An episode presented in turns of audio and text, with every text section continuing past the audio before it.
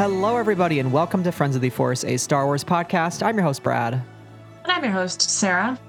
And this is Andor Candor, where we talk all things Andor on Disney Plus. And this week we're discussing episode number 10, One Way Out, directed by Toby Haynes and written by Beau Willimon. Oh my gosh. Wow. AKA one of the best hours of television, Period. period. Definitely of Star Wars. I mean, holy heck. What a what a finale to the Narkina 5 arc. Just an incredible, thrilling, gut-wrenching, on the edge of your seat, adrenaline pumping. I, I'm so excited we get to talk about this episode. We we saw it, we got that chance to see it early, and we've been like dying to talk about it because it's so damn good. And now the masses have been seeing it. yeah, I uh every time somebody would mention how much they're enjoying Andor online or in person, I just start to grin like an idiot. Like I'm like I'm like hee hee. Just you wait, besties. I keep going back to the quote from Diego Luna where he's like, You have to watch Andor. Everybody around you has to see Andor. You have to recommend Andor. And like honestly, that's been my entire personality for like the last two months. And I'm okay with it. honestly honestly i'm so excited to hear that my my friends who i was just like weirdly grinning around like their reaction to this episode because i'm so ready to talk about it with everybody that i know um but last week i pulled up i pulled up the receipts of um uh of my reactions to episode 9 uh, I have receipts for my actions to episode 10. Here they go. Here they go. If you recall, episode 9 was Holy shit, man. paul dash Lee period, shit, period. This is so beyond horrifying. Now, on episode 10, we had holy fucking shit, man. Luthen is high key ruthless. Holy shit, man. This be- show better get nominated for like every fucking award. Holy fuck, man. that was that was my deranged tech messages to you at 1.33 in the morning after watching this episode. Listen, I I'm loving this bit. I'm loving the the text receipts with Sarah and Brad. Uh, I think it's a bit that we should continue. Don't start that because that can Okay. get really dangerous really fast. True, true, true. Okay, so select selective, very selective on that. Um, but yeah, we're gonna dive into full spoilers for this episode. So if you haven't seen it, uh, go watch it first. By the time you're listening to this, um, we should also have our uh, roundtable interview up with writer Beau Willimon and executive producer Sanne Wohlenberg, who worked on Andor. So uh, we were both very fortunate and humble to be a part of that opportunity. Um, so huge thanks to Lucasfilm. But you can go check that episode out right after this because uh, that also includes some episode 10 uh, thoughts and spoilers, etc. So very, very fun opportunity um, with some amazing people in the community. So uh, a lot of friends of the Force as part of that. Wow, you really just tied that all together quite beautifully. Yeah, I know it was it was seriously so so cool and such a privilege. And um, they have some excellent things to say about this arc and the show, and I really highly recommend that interview uh, if you didn't already listen to it before jumping over into this episode. Um, yeah, we've had to hold our tongue on this episode for a little bit here. How do we start talking about it? Yeah, well, I mean, speaking of the interview, I will say one thing that they talked a lot about was sacrifice, and and maybe that's somewhere where we can start. I think sacrifice is uh, a through line of the arc from Toby Haynes and um, Bill Willimon. This episode in particular really puts that on display. And I think what I love the most about this episode was seeing what each person's sacrifice means. Like we've had this idea of each person has their own form of rebellion, which sort of was the the crux of the Aldhani arc, right? Like Cassian is Mhm. rebelling on Aldhani, Mon Mothma is rebelling on Coruscant, etc. And now we kind of see like everybody has their own form of sacrifice. Like Mothma, is she going to make the sacrifice? Is she going to marry off her daughter?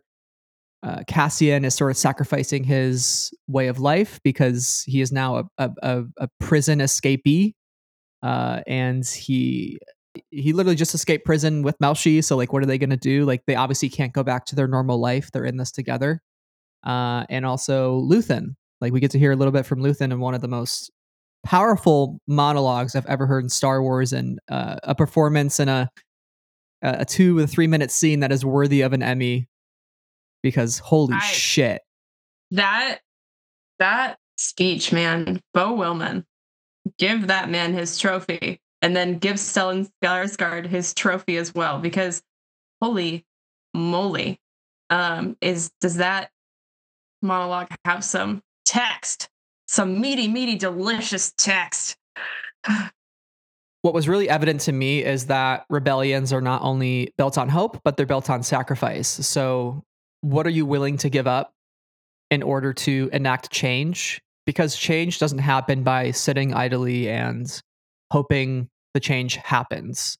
Like you kind of have to like hope hope is very important but you can't just hope. You have to act. You have to you have to try to inspire the change and be the change and i really think we see that with cassian in this episode he's coming into his own he's realizing he can be a leader of people he can inspire an entire group of people to die trying right? And that's like exactly what he does in Rogue One when he brings all of his men to Scarif with Jyn and he says to her, I couldn't forgive myself if I gave up now, right? Like you can draw a straight line from that line in Rogue One to the line in this episode where he says, I'd rather die trying to take them down than die giving them what they want like we'll never have a better chance, right? They'll never have a better chance mm-hmm. in Rogue One. Like this is it. This is all the marbles, right? And so that's why I feel like this episode is a huge inflection point for his character as well as the series and for uh, the rebellion, especially. Yeah, totally. And it feels like um you know, it goes back to that Jyn quote as well, where she's like, "We're going to take all the chances we have until either we win or the chances are spent." And yes, and that really becomes the motivating, you know, kind of idea in One Way Out here because they're just going to keep going um, without regard of what happens to them individually. I mean, right up front, um, okay, let's dive into the beginning here. So, right up front, we open on um, like the body of Ulaf being put into a body bag and him being rolled out past the night shift, and um, and then Kino and and Cassian not really being on the same page about what to do. They're kind of coping in different ways. And um and Cassian is pushing him a bit. Uh and he doesn't know whether Kino is gonna fully commit or not. And they get back to the dorms or, or like, you know, their cells. And um they and, and and Cassian tells them what's up. And that's kind of what pushes Kino to actually act. And he goes you know i'm i'm you play it your way. We're not going to tell the night shift. They'll figure it out soon enough. I'm already a dead man. I'm going to act as already as i'm already dead one way out. You know? And and that's the power in that is that it's it's a it is a selfish action in a way right to to kind of put yourself in danger to um to get out. It is also selfless to forget yourself in that process and saying, I'm not doing this for me. I am doing it for each and every one of us. And if that means that I don't make it out at the end of this, then that's just part of the, the game. Um, but if it means that at least a couple of us, if some of us, if all of us can make it out, then we have succeeded. Which makes uh, the end line of I can't swim all the more tragic. Oh I just had my God. heart ripped out heart ripped out. That was so brutal. That was so absurdly brutal. And then Cassian gets pushed in and like the tragedy in that is is it hurts. It hurts. It'll never not hurt. I mean, we don't know. We we I mean I think we can safely assume by the end of this episode that it's possible that the only survivors are Melshi and Cassian. Um mm-hmm.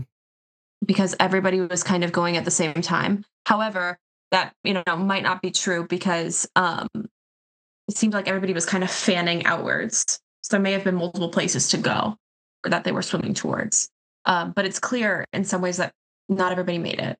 Um, and there's a bit of self-interest in jumping into, uh, or a bit of uh, um, of selfishness, and I don't say that with a negative connotation, um, uh, of jumping into the ocean in the sense that you need to be able to float yourself in order to get anywhere.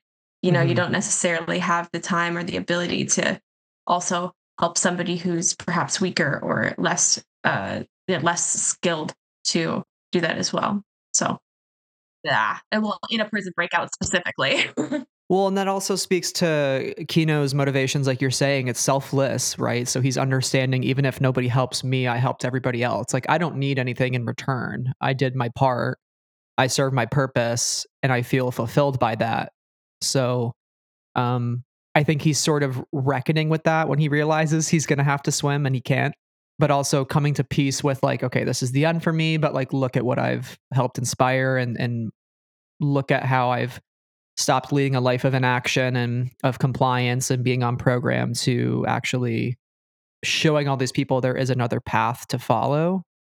Um, that's pretty that's pretty motivational for sure. Just to go on a little tangent here you know i'm not saying that kino gets killed by the prison guards. It's possible that uh you know maybe mr sheev palpatine says well it's a pretty fine specimen we got here. Stop yourself right now. It's a pretty he led a whole prison Stop. revolt Stop. Stop. stop, I might have to might have to put him in a pickle No. jar on in my basement on Exegol. Maybe may- maybe maybe name him Snoke. Who knows? Who knows? We'll never know. One of the mysteries of Star Wars gets deeper and deeper. Uh, Kino Loy, could he be Snoke? We are just No, memeing, Please stop. but it's fun. You- it's fun. You are just memeing. Um, I want to just jump back and even before the episode begins. And uh, last week I mentioned the music and how it kind of had a um, very uh, 1970s, 1980s science fiction inspired electronic sound to it. Um, and this music for this week is so much more pensive, but it's also like pensive heroics. It's I I, I watched it again this morning and was watching it. I felt like oh, it's bubbling. It's music that's bubbling, like ready to to break the surface. And I think it sets such a good tone for this episode. Um, and so I just wanted to make sure to shout that out before we get uh, much further in the episode. Yeah, it was uh, interesting when we talked to Nicholas Britell how he said the the intro music sort of takes what we left off on with also like what we're going into. So when we Yeah. think of Ulaf as sort of the the point of that music, right? Like the the mourning of Ulaf, the fact that he's died. Um, but also it gets a little more hopeful at the end of that intro music, right? So it's like, yes, we are mourning, we are sad for the loss of this this guy, um, but also Ulaf's loss uh, is going to be the inflection point for these people to wake up and be like, we're not getting out. We have to do something, right? Um, so while we're starting the episode on Narkina 5, let's just kind of walk through the action and, and the the huge exciting moments of the prison breakout because there's so many of them and I love how we're getting that like, you know, morning wake up. This is the last shift, shift number 2155. I don't know if there's any significance to that number. Um, but at least for Cassian, that's his shift number. That's the last one, right? And they walk down the hallway, they go through their morning routine, and this is going to be a morning unlike any other. And once the the breakout gets into full full effect, it's so exciting and I love the build up to it. I love how it feels like this could fail even before it starts, right? Like we got to get the pipe burst at the right time. We got to make sure the prison guards don't sense anything and don't send down the elevator. Um, you know, that moment of silence and you just hear the klaxon blaring and people looking around and you see the, you know, the shot of the prison guards looking around. You're like, is it going to happen? Is it going to happen? And finally, when that elevator starts going down, you're like, okay, this is it. This is exciting. We're, we're doing this. We're, we're full in. So I love how the episode builds that tension through, you know, the lack of music and the almost like deafening silence of where they are. Makes you feel a little bit claustrophobic in a sense, makes your heart race. I think the action was really well directed. I agree. I feel like the the tension is at like a breaking point. Like like everybody's quietly looking around each other with a face on their face that's like, oh, Mhm. oh. And everybody's just on the edge of their seats before the action hits, I think, as a, an audience at the very least. And and once it does hit, it moves really fast and it's thrilling to watch. Um, I don't know if I have a lot of commentary on the action itself, other than that it's it's good and thrilling. Um, and and easy to follow too, uh, despite the chaos and the unplannedness. I don't know of of the the plan itself. There, there's a sense that they know kind of the shape of it, but it's clear that they don't actually know, you know, what they are doing. And that's not necessarily a bad thing. That's just it's just a fascinating uh, plan to watch unfold. Were you getting Rogue One flashbacks as this started happening? Because you know some of the people from Table Five started dying, and you're like, no, not Table Five. I've known you for two episodes. No, not the red haired guy. I felt like every person that got shot, it happened with such like intensity.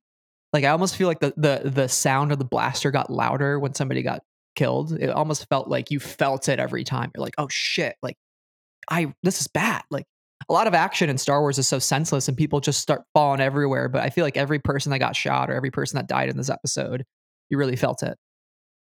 Well, I think that's um a huge props to the sound design because it's really um a conversation about like what sounds to use, what sounds not to use. We talked in early episodes about the power of the TIE fighter sound, which is used so sparingly. But when it is, it's like, whoa, that's scary. That's scary. It feels the same way for these blasters. This is not a uh, a show that is relying on even the nostalgic um, and classic sounds of Star Wars, both in the score or in the sound design. Um, with some of the things that we we know and associate so strongly with Star Wars. So when they do pop out, they're really powerful, um, and because they they uh, they give us that sense of familiarity, that sense of recognition, but they're used so sparingly that it feels important. Mm-hmm. And that first push up the elevator is the scariest part of the episode because they have the lower ground. They're defenseless completely, right? Like they're throwing their tools at the guards how do they how do they get past that right and it's obviously when they try shocking the floors and the water is what basically shorts the fuse and and i love andy Serkis yelling attack you know like that's a good that's a good andy serkis moment in a star war i love that like it's so good. Well the moment he realizes that the floors are not active is a really powerful one too because um it's it's that sense of fear that sense of really really strong fear and obedience that is built into them uh, because of this floor system and because of um, you know the fact that they're not being guarded so heavily that like, this is their form of punishment that uh, the relief like the amount of relief that I think we as an audience member get when we find we we we recognize that the floor is not active is is really powerful and I think really allows us to to invest um, in the escape plan even more. Well, yeah, and it shows how powerful uh, fear as a motivator was for those prisoners. And oh, once you take that out, of, yeah, once you take that out of the equation, um, these are all brave people. These are people who are willing to do whatever's necessary. So take that out, and the prison guards get overwhelmed very easily. I love Cassian doing his little kick. You know, kicks the guy in the leg and then takes his blaster and like shoots. And then there's that one shot where the guy's at the console and he gets shot by Cassian and Cassian's like in the doorway, like a James Bond, like at the end of the like at the end of like the tunnel thing. I was like, oh, that's a spicy shot. I was like, I kind of like that. That was interesting. I was just like, I don't know. You don't see again, like every episode of Andor, I go, ooh, it's kind of interesting. It's kind of interesting cinematography right there. For sure, for sure. I love when they get out of that area and start liberating other levels of the prison. You know, Melshi gets to one part and pulls a switch, which was giving me, you know, Melshi Master Switch vibes. It's kind of brutal, honestly. Having flashbacks, you know. Uh, but you know, he has his moment. They're running around the tunnels, which it kind of felt a little Bespany to me with all the white walls and shooting down hallways and but we eventually get to this the command center on level 8 and i think this is one of the best parts of the episode because this is the voice of god the guy who's been giving the orders to be on program and directing all these prisoners and it's just this like weaselly guy who is sitting in his ivory tower uh, it's so interesting how there's not necessarily any cameras in this room um, you know, we talked about the panopticon and the idea of like everybody's feeling watched at any moment, but there are actually no cameras in here. It's simply just like dots on a screen, like illustrating the volume of prisoners and where they're moving and where they're located. It's like a heat map, or like they were all tracked. Yeah. And so there's almost a sense of distance between like these are actual people And for him, it's just like, oh, these are just this is just a heat map on a screen, and I can just move the heat where I want to, and I can I can chop off parts I don't want. The amount of desensitization this guy has to just kill anybody on a whim is horrible. Yeah, there's there's a sense that he just like is so nonchalant about it. Like he's like, cut off five, try everybody on five. Yeah. You know, Mhm. Eh, and you're like, oh, okay, you're just three guys sitting in a room, not giving a single single shit about the humanity of anybody else, or even recognizing that those people are human. You're ready to kill a hundred men in one go. Through Right. you know like I, it was it was a bit jarring um as as i assume it was meant to be um it really showed the callousness of the empire and even of these you know quote unquote everyday imperials um who otherwise you know aren't masterminds but um really do the work every day to uh forward the fascist regime hmm What was your reaction when you saw the door open and in come Cassian and Kino Loy? Like, did you feel like this was going to be a huge moment? Like, what did you think of that scene in general and the way that they command that center immediately? And also, just again, this voice of God having to confront the people who he's been affecting directly in the way that immediately they're cowards, right? Like, they're their backs are against the wall. They're willing to do whatever they tell them to do um, because they have Yeah, no 'cause it- backbone. Yeah, and they're and they're coming from a say a place of self, selfish preservation. Like, Mhm. uh, uh, okay, I don't, I, I don't have any, uh, you know, real conviction here. I just, just don't kill me. You know, um, and no true loyalty to the empire either in any sense right i yeah, like but I mean, yeah, I'm totally there, but it's it's it's selfish preservation, and uh, yeah and but but even though they aren't they don't necessarily have loyalty to the empire they're still carrying out these terrible acts in the name of the empire and and just as bad as anybody else yeah absolutely the moment uh kino takes control of the the voice of god uh, and starts talking to the prisoners uh it was giving snoke like to you i watched No, it I'm again just and i was like it is not giving snoke to me No, no, no. I'm just saying, you know, obviously Andy Serkis has such a distinctive voice. So uh, when you hear Andy Serkis's voice through the modulator of the voice of God and like how it sounds to the other prisoners, it sounded like Snoke. He was like, one way out. And I'm like, oh, I was like, that's just interesting. I'm not, it's not anything like, I'm not trying to create any Snoke theories. I just think it's it's You- fascinating how his voice is just so distinctive, right? Like you can hear it a little bit. you already gave a snoke theory in this episode so don't be like i'm not here to give me snoke theories like come on come on. You literally spent time at the top of this episode giving us a Snoke theory. Um, you had told me before we watched this episode, um, you said, Sarah, there's a monologue. You know, and I was like, ah, shit, okay. Cool, cool, cool. I love a monologue. So I get into this episode, I'm watching, watching, watching, and I'm like, wow, Andy Serkis monologue, killing it, killing it, killing it. And then I watched 20 more minutes of the episode, and here comes Luthen Rael with his monologue. And then I was like, oh, this is the monologue you were talking about. There are two of them. Andor's like, why not just one scrap? How about two? How about two scraps of excellence for you today on this Wednesday morning? Star Wars fans, you deserve it. Double the fun. Yeah. I mean, Yeah. I I really felt like I did deserve it. Honestly, I was like, wow, God, God is blessing me today, or the Maker is blessing me today.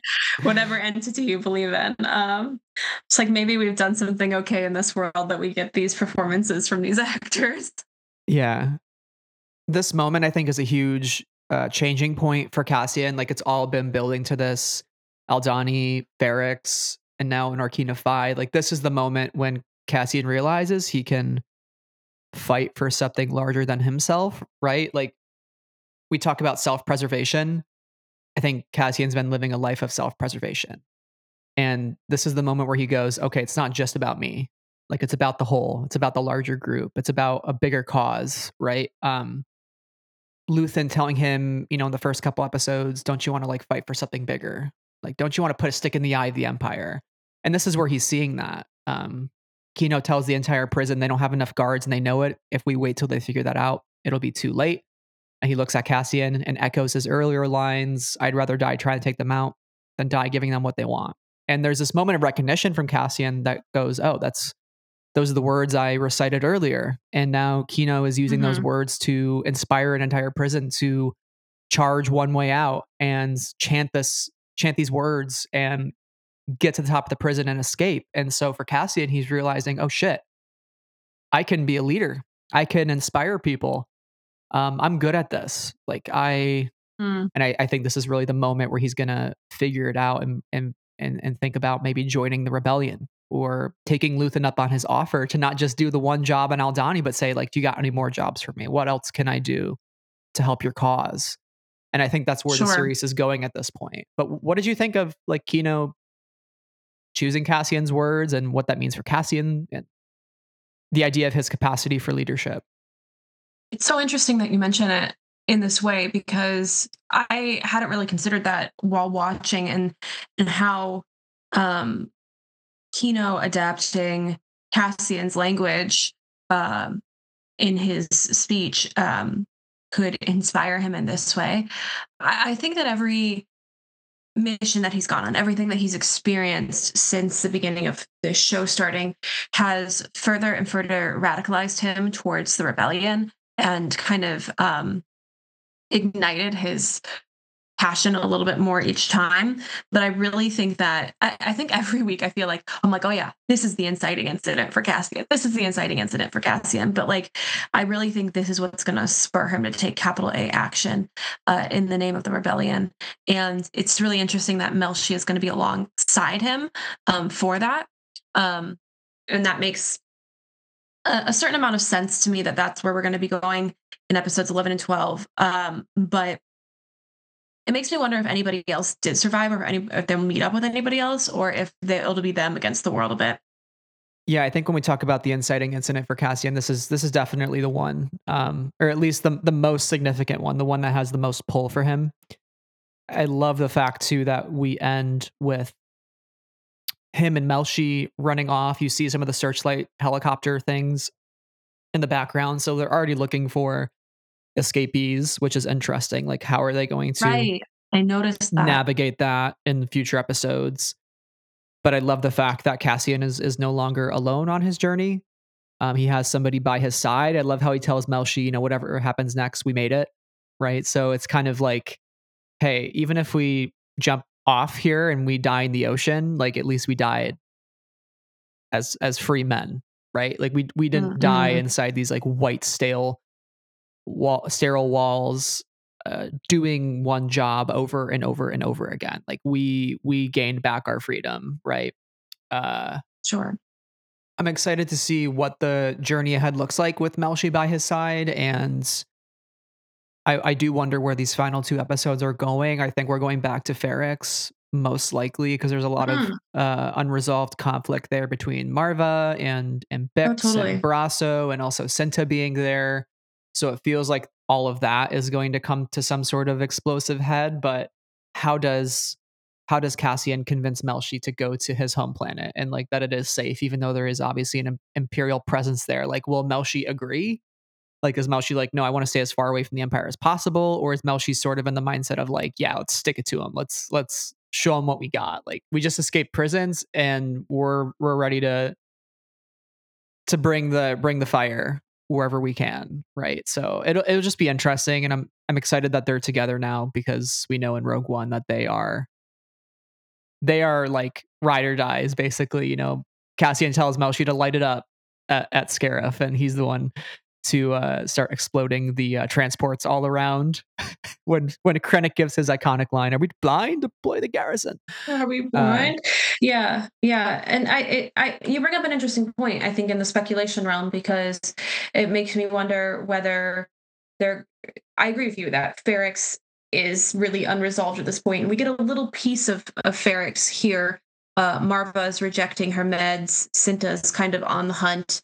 Um, but there's no resolution to that storyline. And the question becomes uh, yes, we're going to go back to Ferrix, but does the Ferrix storyline conclude with Cassian or without Cassian. Um, mm. So, eh, in the sense of like, is it something that Marva and Bix and Brasso um, are spurring um, in their community, or or does Cassian come back and wreak some havoc again? Um, and and that's and that's how that happens. I think that'll be really really interesting to find out. That was a good point uh, that you made. One final note on the the prison escape as well. I do love the uh, bird's eye view of the prison that we get, and the prison almost looks like the imperial logo. Um, and yeah, we see totally. all the prisoners sort of swimming out at the top corner, um, and how they're almost like spreading out. I just thought that was like a really interesting image because it almost mm-hmm. um, made me think of it almost had the the effect of like a bullet you know like when a bullet gets shot through something and the blood kind of splatters out it almost looked yeah. like it almost looked like that like the imperial logo is like almost bleeding out or the the empire is bleeding out and so like I kind of I kind of viewed it as like oh this this prison revolt like these people is is like another another splinter in the foot of the empire right? Um it's like eh, it's like another pocket of fomenting right? Um right and i just thought that was interesting. Yeah, and that, I mean that imagery is totally intentional too. We were talking last week about I don't know if we talked about it too much on the podcast, but we talked about it off air and on Twitter about how that one doorway that Mon Mothma walks through looks or resembles or kind of gives the the feeling of the or not the imperial the rebel logo and everybody had different thoughts on where the how the rebel logo would be positioned or placed within that shape but it definitely had that kind of circular uh, flowing in a sense uh, shape to the Rebe- rebel logo. And this episode does the exact opposite with the imperial logo and with explicitly what the prison looks like. Um, and there's no way that that is all coincidental in a show like this especially yeah the filmmakers are very intentional with every choice they make so um, I love that imagery and I I love the music that plays over it because it's basically saying like hey there is hope like there are people in the world who are going to sure. give it their all like like these people and like Cassian and like Kino Loy so if we just can string together those people like like how Luthen says I need all the heroes I can get right and it flips over right. to Melshi and Cassian like those are the heroes he needs um because look at what they've done on Narkina 5 so it's just like a it's an inflection point for Cassian, but it's just also an inflection point for Hope in the galaxy and the fact that like Hope will survive and it will lead to a new Hope. And um, how do we how do we get there is the big question.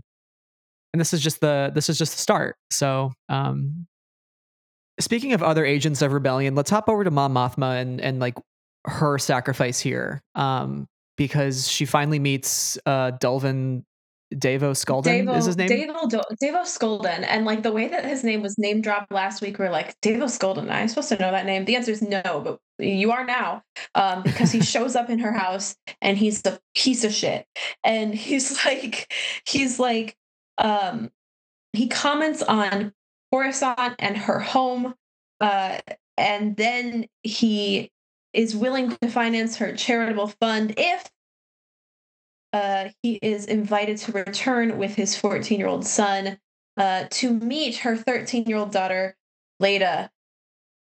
Man, um, how did this make you feel as a person in the world? uh, very angry, very angry. Uh, it's the misogyny uh, of it all. Like this tradition on Chandrila is one that Mothma does not like, does not support.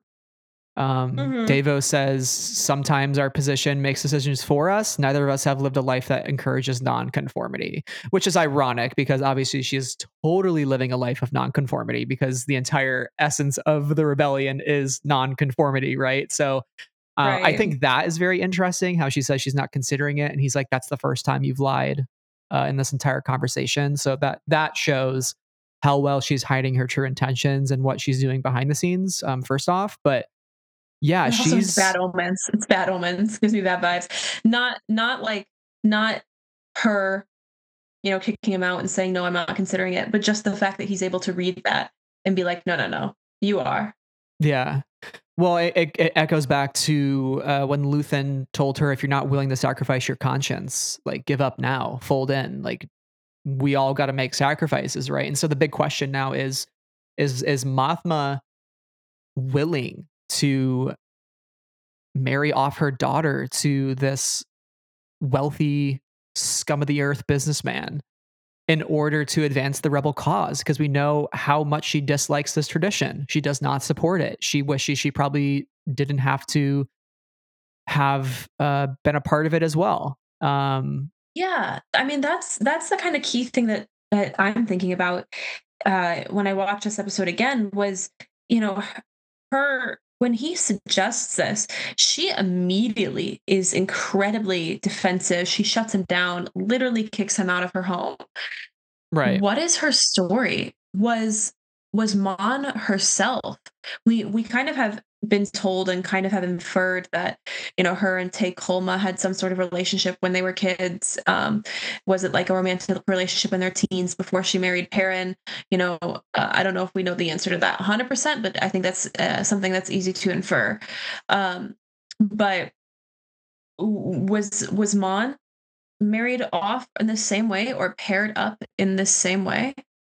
Uh, mm-hmm. Is there a story behind beyond her just not agreeing with or liking the tradition? Is there a story behind why uh, this suggestion um, riles her in in this particular way uh, towards towards like being so defensive about it? I, I wonder if um, her family set her up in this way too, and she doesn't want to pass that down um, to her daughter.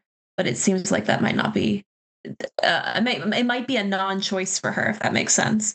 Um you know it might be just what she has to do. So i don't know i don't know i'm really fascinated by that. Um but also earlier in the conversation when Devo walks into the home and is immediately like oh you know i've only been here once before. I thought i'd be coming back a bunch but no and and Mon goes, well, it's state property. The choices on decor are limited. He's like, oh, it's a bit antiquated, or, or I don't know what he says specifically, but you know, it's out of date.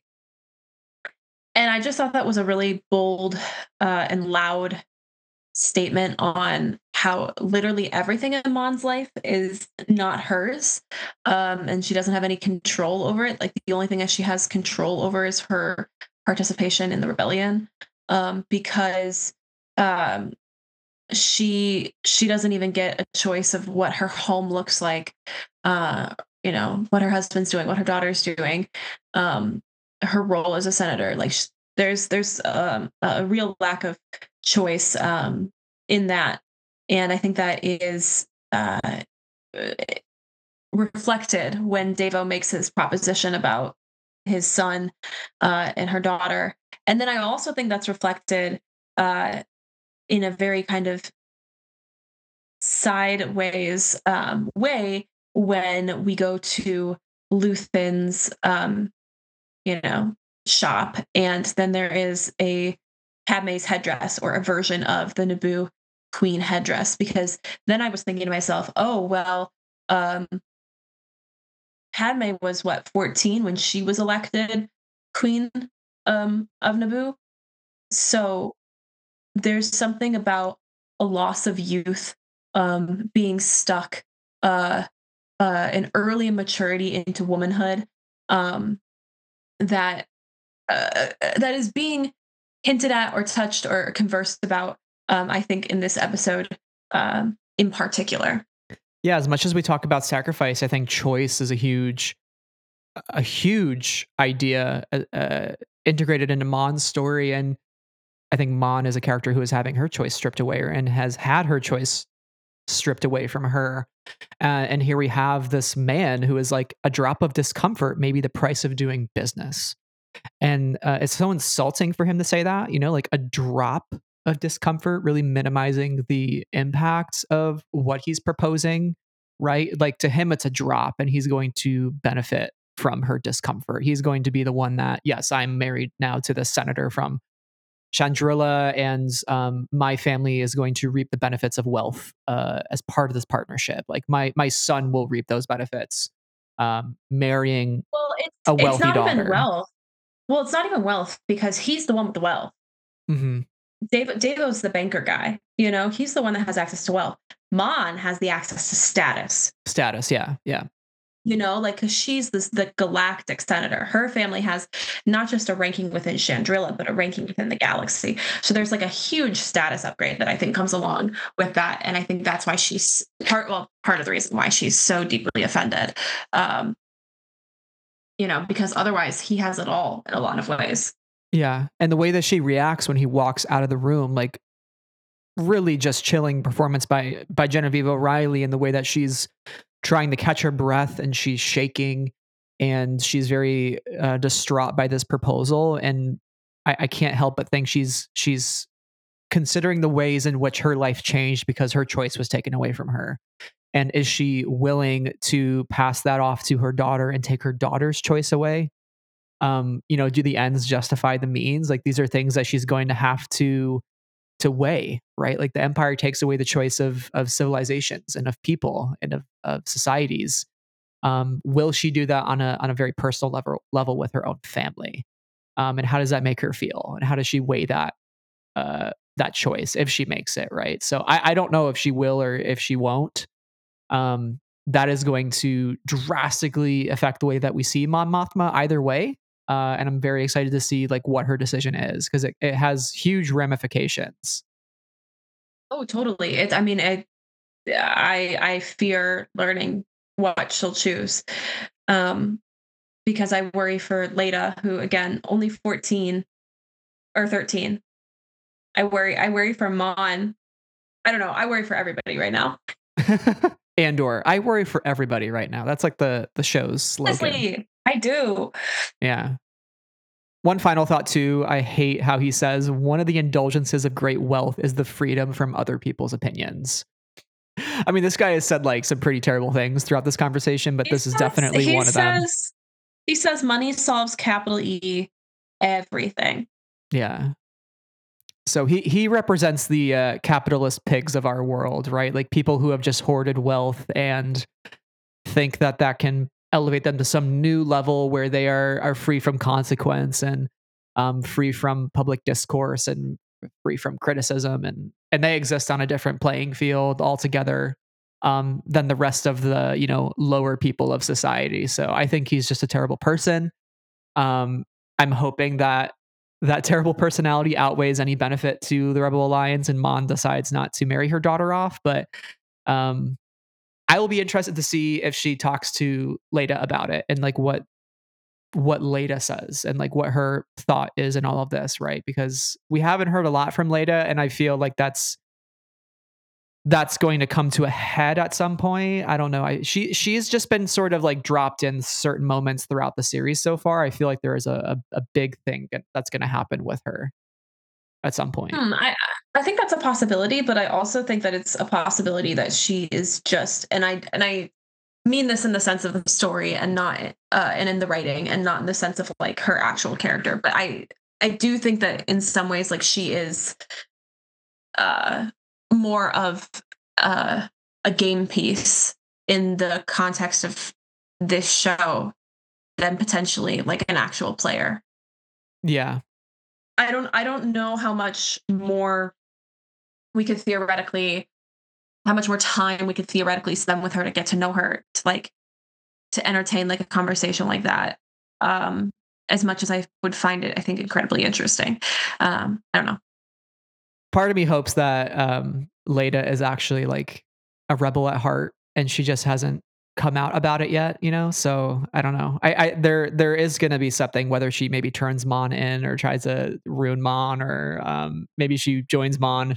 I don't know. It'd be interesting. Or uh, you know, is something that happens with her daughter really the catalyst for uh for Mon to go full blown rebel? You know, is there some sort of um insp- inciting incident for her as well around her daughter that causes like her to leave politics and just become the face of the rebellion. So it, it's it's interesting for sure. But as much as we're talking about Mon, I think we should wrap up the conversation with Luthen. Uh, Luthen Yeah, Stellan totally. Skarsgård is the standout of this episode for sure.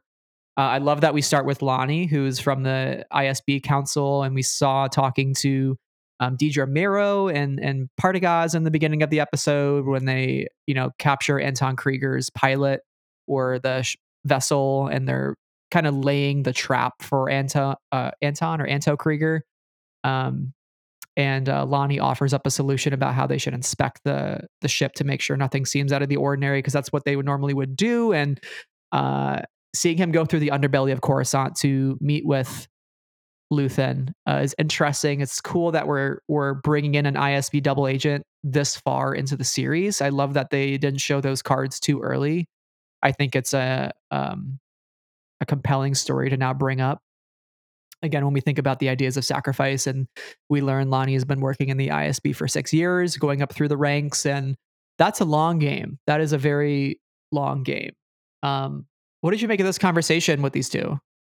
Well, we we know that this game is much longer than we ever thought it was. You know, you mentioned the six years, but uh, Luthen says that every I wake up every day uh, to an equation I wrote 15 years ago.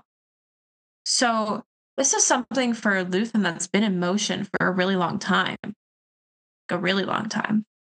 Um, and and he's been putting the pieces in place, piece by piece, very slowly, um, in the hopes that something will come of it. And now it seems like something's about to come of it. Um, I I can't get over uh, with this whole thing. Um, Bluetooth spy um, is what I'm calling Lonnie uh, because he gets into the elevator and he grabs like a Bluetooth earpiece and puts it in his ear. And I was like, uh, lol. and I know it's like the dumbest piece of commentary ever, but like, um, that's what that's what stuck out to me in a very superficial sense. Uh, but I think it's interesting where you know, Lonnie doesn't agree with what's happening in the ISB. Obviously, that's why he's a part of the growing rebellion um and he like struggles a lot with that but he's ready to he's ready to get out. He's ready to be done. Like he feels a lot of stress and a lot of pressure. And um and i find that to be interesting. He's like well i'm a parent now. I don't want to be a part of this. And Luthen like flips it on his head and is like well uh how's he kind of he kind of has the bargaining chip knowing about his daughter uh, and also uh, being able to hang that above his head a little bit. I, I, just think it's a very interesting situation in which Luthen is leveraging his power and his knowledge um, in order to manipulate somebody to keep somebody in the rebellion. Um, and I think that that shows that goes back to my note about like, wow, Luthen is ruthless uh, because he's unafraid to say things like that. But he, it's also like his ruthlessness extends to his plans in their entirety, if that makes sense. When he says we've been grooming you for too long. you know, I mean he's he's right. just outright saying it at that point. Like you are you are a piece of my puzzle and I will keep you in line. Like you're kind of trapped at this point, whether you like it or right. not. And I hate to say that. And I think about you constantly, but like that's just how it is. Gosh, how, the, that's I how it has to be. Constantly is so weird, uh, and and and a little messed up. Um, it's in the way that that's phrased to Lonnie, I feel. I I don't disagree with like Luthen's message and Luthen's uh goals. Um he's rather he's rather ruthless about the way that he's going to make that happen which he explicitly discusses you know i've i've given up all chance at inner peace um what does luthen give up okay he goes calm kindness, kinship, love. I've given up all chance at inner peace. I've made my mind a sunless space. I share my dreams with ghosts. I wake up every day to an equation I wrote 15 years ago, from which there's only one conclusion I'm damned for what I do. My anger, my ego, my unwillingness to yield, my eagerness to fight, for which there's no escape. I yearned to be a savior against injustice without contemplating the cost. And by the time I looked down, there was no longer any ground beneath my feet. What is my sacrifice? I condemned, I am condemned to use the tools of my enemy to defeat them. I burn my decency for someone else's future. I burn my life to make a sunrise I know I'll never see. Uh, the ego that started this fight will never have a mirror or an audience or the light of gratitude. So what do I sacrifice? Everything. Oh man! And let us let us clap for Beau Willimon. And ready and clap, clap, clap, clap. Uh, holy shit, man! That was. There's so much baked into that uh, that monologue there. Um, so much to to dive into, and you understand the weight of of Luthen's sacrifice and um, when you think of Luthen's ruthlessness, this puts it in a new light. I think Luthen is somebody who doesn't want to be ruthless, but understands he has to be, right? Like, I think there's a double meaning behind I think about you constantly. It's like, yes, I think about you constantly because at my heart, um, I don't want this for you. But then unfortunately, I need this for you. I need this from you. I need you to do these things for me because otherwise there's there's no moving forward with the cause. Um, you know, burning his burning his future for uh, or burning his decency for somebody else's future. Like he understands like he's got to get to the empire's level in order to defeat them. Like he's got to use those tools. Um, mm-hmm. he's willing to sacrifice Anto Kreegyr. He says in the conversation to Lonnie, like if that's what has yeah. to happen, that's that's what has to happen. If that's you know if Anto Kreegyr is a as a martyr, so be it because that that's more right. important that the the inspiration and the motivator is more important than the the people right right and i, I yeah i think that that really um illuminates his point of view quite strongly as he's willing to sacrifice anto Kreegyr in front of another one of his his people and be like this is what this is just part of playing the game like this is just part of what we do and i think that's really difficult to wrap your head around at times but uh, I don't know. I don't know. I just think this is um, his performance in the scene, this entire scene, the fact that he's standing on a railless bridge. Uh, make note. make note that he is on a railless bridge. Uh, we all know what happens on railless bridges. It's not good. Uh, obviously, nothing of that sort happens here, but it was ominous. It was spooky. um, but it's like a bit threatening this, too, Delani. It's like, come out and confront me. Like, right, I dare you. Right, I dare right. you to. You know, right. But this speech is a work of freaking art. It is some of the best speechifying uh, I have ever seen.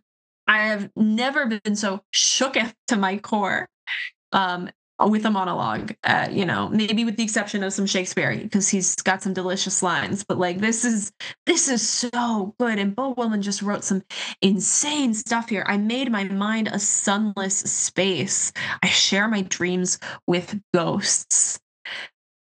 There's such weight to every one of those words. Um, and i think that the, yeah i mean i don't i don't know if i have anything more about to say about like the content of the scene but like i just am i just was so immensely impressed with this scene and Stellan Skarsgård's delivery of these incredible um, lines of dialogue. Truly one of the most powerful performances of any Star Wars project. You put this up with uh, Andy Serkis as Kino Loy as well. I mean, you're just getting two powerhouses and they're in the same episode. They're in the same yeah. episode. Two yeah. delicious monologues in the same episode. Who does that? It's not even the final one. It's not even the main character that's saying them. It's got me messed up. It like dramatically, it's it's got me messed up. It really paints Luthen as a tragic character as well. He is somebody who who is trapped um, you know, he tells Lonnie you're trapped, but really Luthen is the one that's trapped here, right? He's done so he's probably done so many bad things. Uh, he can't even count them at this point. And it, it makes me think of Cassian and his speech to Jyn. Like, you know, we've all done terrible things on behalf of the rebellion, like spies, saboteurs, assassins, right? And so Right, um, right. We're we're we're not only getting a look at the life of of Luthen, but also like the life that Cassian is gonna eventually turn to and like why he feels so haunted in Rogue One, like why he's willing to kill his friend right in the beginning of Rogue One, right? Like he is going to embrace this mentality. Like this is a this is a mirror into the life of of of of what Cassian's going to choose very soon here, right? Like Cassian is going to to burn his life literally, you know, like the Death Star firing on Scarif. He's going to burn his life to make a sunrise he'll never see, right? Him and Jyn Erso do that. They're going to be consumed by that fire. Mm-hmm. That's that's the idea of sacrifice. It's it's doing things for the greater good, not for yourself. And um, that is like again the tragedy of the rebellion in Star Wars. Is like it's all these everyday people fighting this fight and not knowing if they'll ever see the path ahead, like the better future. But they continue doing it anyways. Like they continue fighting that fight no matter what, because like they understand a better future for everybody is more important than just a future for myself. Um, right. Right. and sometimes that's taken to the extreme and you got to do some terrible things in the Star Wars galaxy to make that happen because you're facing some of the most oppressive forces imaginable. Yeah. I I I I agree with you. I think that, you know, this this selflessness and um this whole thing it is it is kind of the epitome of rebellion in its truest sense. But also uh, something that is inspiring as well is like he says that he sacrificed calm kinship, love and kindness I will say, as much as this does get to some essence of what it means to be a rebel, I think there are also a lot of ways in which future rebels will defy the things that Luthen thought he had to give up in order to hmm. make that rebellion happen. Because I think Luthen's obviously very extreme in his methods, right? But people like Luke Skywalker and Leia and Han Solo, I think those three people show that calm, kindness, kinship, and love can also be as important to the rebellion as like your anger and your ego and your unwillingness to yield. Like, yes, those are all important things, and you have to be brave in the face of evil, but like also love does ignite the stars, and love can save the galaxy and be a huge motivator for people. Um, so you don't necessarily have to give up those things in the process, but I think Luthen making the choice to give up those things to set his life on one path and one path only is um, again tragic um, and also very interesting. Just i, I want to know more about his character and his path. But do you kind of also mm-hmm. see like you know just the future rebels like defying a little bit of of his statement here? I think that's an incredible point that you make because yes because when you look at a character like rose um wow i just really had to bring rose into this conversation about andor. Perfect. But like Love it. it is compassion is what guides her. And it is grief guides her compassion is what guides her. She she never loses her sense of kindness her sense of selflessness uh, uh, and selfless love and empathy to the people around her. Um and like that's why she saves finn in the end of last jedi. Um and and i think that that motivating factor even comes into the final battle in uh in the Rise of Skywalker. Um, I mean, we ultimately see what what connects Rey and Kylo uh, is this connection that they have with one another, and ultimately like an affection that they have for each other. Um, and he kind of is brought to her side at the end of that story um, because you know they're able to see on the same page and see with a certain um, a certain sense of empathy. Right, and it's it's what brings Luke to his father's side in Return of the Jedi. It's love. It's love of his father and a willingness to right, see the good in him, right. and that's yeah. literally what saves the galaxy is love. You know, so that definitely is just again, it's interesting that Luthen gave up those things in order to start the rebellion. Um, but as we know, those things don't have to continue to be given up. I think laying the groundwork is much harder than we probably under, can under even understand, and like what Luthen has had to do so in some sense, he's a trailblazer for you know what's required to be a rebel. Um, but in other senses, he is not the only example, and that's not the only methodology you have to follow in order to be a rebel. Again, like everybody has their own form of rebellion, you know. Sure, sure, sure. And and and I think that's reflected too in in the in what we see in later stories where uh, factions of the rebellion. There are different factions of the rebellion. You know, they have splintered because they have different outlooks um, on what they should be doing, how they should be acting, and even what goal they're going for. So, so like, there's definitely different paths of resistance, um, and and Luthen, I think, made a necessary choice in order to get things going for himself and, and for the rebellion but it's going to be clear i think in the coming years to these characters uh, the ways in which they uh, actually do differ. Absolutely. Well, I'm so excited for whatever's next on the series. I think the last two episodes are going to be explosive and um, just groundbreaking. Uh, I feel like th- I think they're directed by Tony Gilroy, and um, I forget who was writing the last few episodes. He might be writing the last few episodes. I'm I'm kind of blanking honestly at this point. I cannot wait how the story wraps up for season one, and then having to wait for season two is going to be brutal. I'm getting kind of sad that we're nearing the end, um, but very yeah. excited for for what's ahead. So, um, with that being said, Sarah, did you have any final thoughts? Did you want to get into our Andors quick here, and then we'll wrap yeah, up? Um, so I wanted to note that the time grappler um, this Yes. when we go back to Ferrix, we kind of start to get some of the time grappler grappling time sounds, and I was like, ah, yes, I love that this is um this is the sound, the sound of Ferrix. Um, I made me feel very at home. I loved that. And then um, also, I realized, I think in this episode, that the cells, maybe I mentioned this opposite last episode, I don't know, but the cells are shared. Um, I think because like there's a day shift and then a night shift, and then they switch. So I don't think there's like any sense of um, actual independent privacy in the prison. Just an observation. I don't think I have any other odds and ends, um, but I do have my ands for our and or segment, which is I've a got and I've got an and and an or. I'm ready. perfect. Yeah. Uh, so these are th- and or is our segment where we say uh, two things we liked X and Y, and then uh, a situational question, which is X or Y. Uh, So with that being said, um, Sarah, what's your ands for this week? My and my and is Luthen and Kino or Oh. Stellan and Andy. I'm just here for the monologues, baby. Oh my gosh, Sarah, we have the We same. have the same. Wow. Because my just- my and um, my and was Andy Serkis and Stellan Skarsgård. wow. Wow. Wow. Same brain cell operating at full capacity today, this morning. Yeah. Yeah. We wow. look Uh. at look at us. Look at us. After this very difficult, very tiring, very early morning record, we had we had a bit of a Nico Nirvana here. Yeah. even though it yeah, wasn't Niku, you know? Yeah. We just had a moment. That was so beautiful. I'm so glad that we could have that.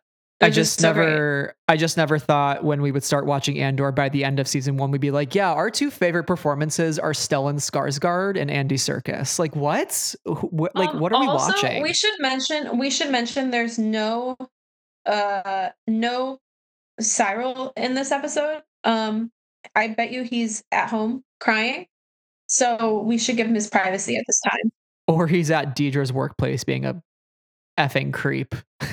like I mean, lurking in the shadows.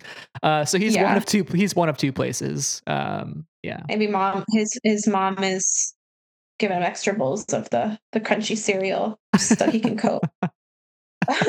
okay. Pathetic got an or. loser. Yes, go ahead. Um, if you are escaping from an imperial prison, uh, would you rather have to escape into swimming or running? Oh my god. Oh man, this is just terrible. This is a terrible.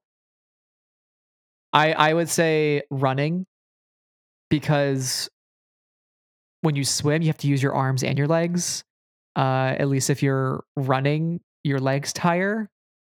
And at least, you know, you still have your arms to to fight off some people, you know, if you need to. So, uh, I would choose running. I would choose swimming. I feel like uh, you're gonna you're gonna work your whole body, yes, but you can hide in the water if necessary. Mm. And also, I don't like to sweat. So that as a sport, growing up, I realized this that I don't enjoy sweating, and that swimming was a great sport for me because you you're just you're just entirely wet. You can't even if you are sweating, you can't feel it because you're just damn. That's true. That's a good point. That is a good point. and and I feel like I I would move faster at a faster pace over time swimming than running. I I my mile time is not very good. Let's just say that. I'm a terrible runner. Uh, I, I so I don't even know why I'm choosing running. I used to be on the swim team, I so I probably either. should have chose swimming. But you know, we'll we'll try it out. We'll just try it out. If I get shot in the back, it's fine. Whatever. I tried. Uh, at least I died trying. Uh, to Cassian's point. Okay, so my uh my or um, does Kino Loy get pickled or does he not get Oh pickled? he does not get pickled. I, end of conversation, please, dear God. You're like, I'm not here to do my Snoke theory, and then you're like, here are three times I'm gonna bring up Snoke. Listen, we didn't see a body. We didn't see a body. Um, actually, my real question though is, what do you, what do you, did did he swim or did he not try to swim? Do you think he just ended up jumping? I don't know. I really don't. I don't know if I have an opinion on that. Because it's it's almost like you know death in there or death out there, and I just I just don't know. I don't know like where Kino's mind is and what he decides, and I I, I also like that it does keep it ambiguous, you know, because it, it makes us think and it makes us wonder what what does happen to him. So, um, a tragic end for Kino Loy. I wish he was more part of the rebellion, but alas, alas, you know, we don't want to we don't want to have too much Andy Serkis. Like, I, it might it might lose the novelty and the deliciousness of Andy Serkis. You know. He's like wasabi. You have to do little increments of of Andy Serkis, he, not too much, or not, it gets too spicy. we love Andy Serkis. Have not a bad word to say about Andy Serkis at all. Um, but like, you know, we don't want to overuse Andy Serkis. Yeah, yeah. Absolutely. Just too good. He's just yeah. too good. Well, with that being said, uh, that wraps up our our episode today on on uh, One Way Out. So episode number ten, we got two more on the horizon, and then we're done with season one of Andor. still have two more. Yeah, what a blessing! Twelve episodes. I love it. I can't wait until we're back next week talking episode eleven. And we do have some guests scheduled for next week. Um, we haven't had yeah. any of these last two episodes since we got the episodes early, so we just wanted to um, record them on our own. Um, but with that being said, if you want to hear more from us here Andor Candor on Friends of the Force, you can follow us on our socials on Twitter, Instagram, and YouTube, as well as Sarah and I on Twitter, Letterboxd, and Goodreads to see what we're reading, what we're watching, and what we're saying. Uh, and also, if you'd be so kind, leave us a five star rating wherever you listen to the show. Helps other folks find the show, join the Andor discussion, and uh, continue being a part of the rebellion. Um, I also love uh, Luthen's line to Lonni, "You've made such or your your sacrifice to the rebellion is epic.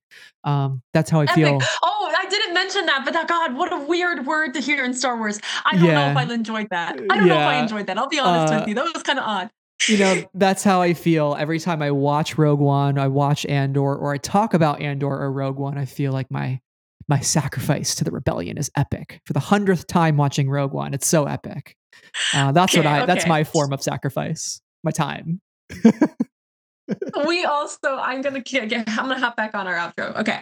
Uh we also have a patreon. We're tier started just a dollar. And uh as always we are like very very truly grateful to all of our patrons who helped make the show happen um to help keep the lights on for our show um so thank you very much they are Amy, Brian with an I, Brian with a Y, Cheryl Clay, Danny Davis, Dylan, uh, Huang, Jen, Knights of Ren, Leanne, Levi, Lucy, Lindsay, Randy, Rob, Saber Bouquet, Sky Talkers, Stephen, Travis, Tom, and our newest patron, Santa.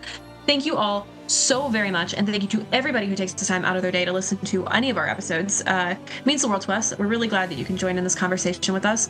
Uh, please reach out to us. We'd love to uh, know what's up. So yeah. tell us tell us if you enjoyed an episode or um, what you're having for breakfast. Hopefully it's crunchies. Yeah. Hopefully it's crunchies. Yeah. Yeah. Well, once again, thank you all for listening, and until next week, may the force be with you always.